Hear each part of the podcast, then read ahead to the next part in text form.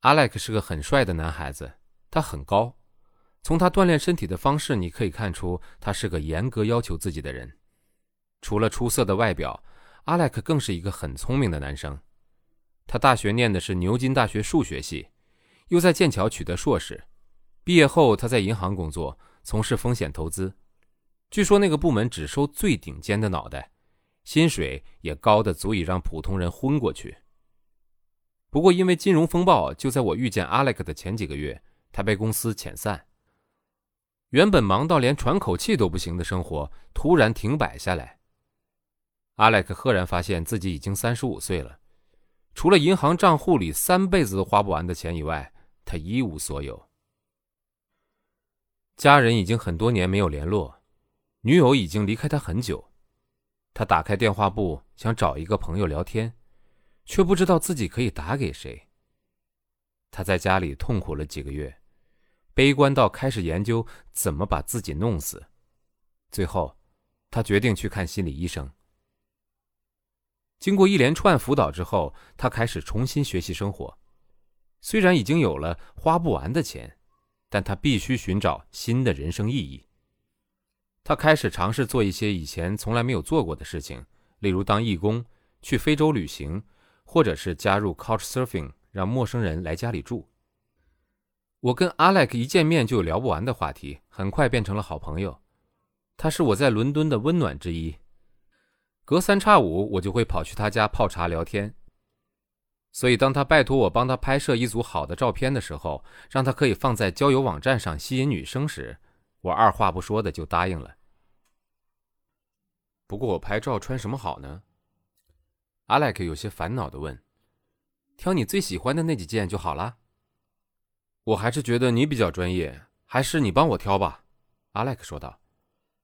当天晚上，我帮着阿莱克掏空他的衣柜，在掏空的过程当中，我发现了一件让我傻眼的事实：阿莱克的衣柜里面，除了一半普通男生都会穿的毛衣衬衫，另一半却挤满了紧身皮裤、短皮裙、塑胶材质的连衣裙、网状紧身衣、改良过的旗袍和长筒马靴等。当我问他旗袍是谁的衣服的时候，他一脸理所当然的说那是他的，还跑去厕所换上穿出来给我看。那连衣裙呢？网状紧身衣呢？皮裙呢？马靴呢？我故作镇定的问道。阿莱克神采奕奕的表示那些都是他的衣服，我的表情则变得越来越尴尬。第二天，Joanne 一下飞机，我就迫不及待的跟她说起这件怪事儿。她好奇极了，问我可不可以带她去看看阿莱克的衣柜。所以第二天晚上，我们又出现在了阿莱克家里。他大方的打开衣柜，把他的衣服拿给 Joanne 看。他看完所有的衣服之后，撇撇嘴，说我形容的太夸张了。这些衣服其实也不是太特别呀。当下我只觉得头昏脑胀。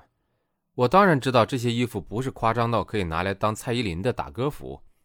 夸张的是，这些衣服出现在一个男生的衣柜里，而且这个男生还口口声声说这是他要自己穿的。阿莱克看到 Joanne 对他的收藏是如此的失望，于是便用电脑打开了一个叫做 Torture Garden 的网页给他看。原来这些衣服都是当年阿莱克去 Torture Garden 这个 club 玩的时候穿的。网页上的男女一个打扮的比一个夸张。男扮女装算是小 case，有些人甚至全裸上阵，或者用橡胶把自己包得密不透风。阿莱克说，这个 club 除了极尽夸张的奇装异服，还有一间叫做 sex room 的房间。sex room 就像个巨大的客厅，里面摆满了沙发。party 上的情侣或者对眼的人，只要想做爱，随时可以到里面进行解决。看到阿莱克和 Joanne 两个人开心地坐在电脑前面讨论着这间 club。我已经觉得头昏脑胀了，本想聊聊就算了，没想到 Joanne 居然问阿莱克可不可以带我们去这个 club。阿莱克二话不说就开始查时间。原来 Torture Garden 每个月只举办一次 party，下一场 party 刚好是两天后的星期六晚上。两天后，我和 Joanne 穿着小洋装在阿莱克家集合。阿莱克很认真地对我们说：“我们这样是绝对进不了 Torture Garden 的。”于是我的小洋装在一阵混乱中被扒掉，改成只穿胸罩和一条小短裤，外面套了一层紧身洞洞装。Joanne 跟我的打扮差不多，只不过她的下半身穿的是一条牛仔短裙。我们化了浓妆，临出门前，Alex 交给我们一人一条皮鞭。把门关上前，我在镜子里瞄了自己一眼，惊骇的发现，连我自己都认不出自己是谁。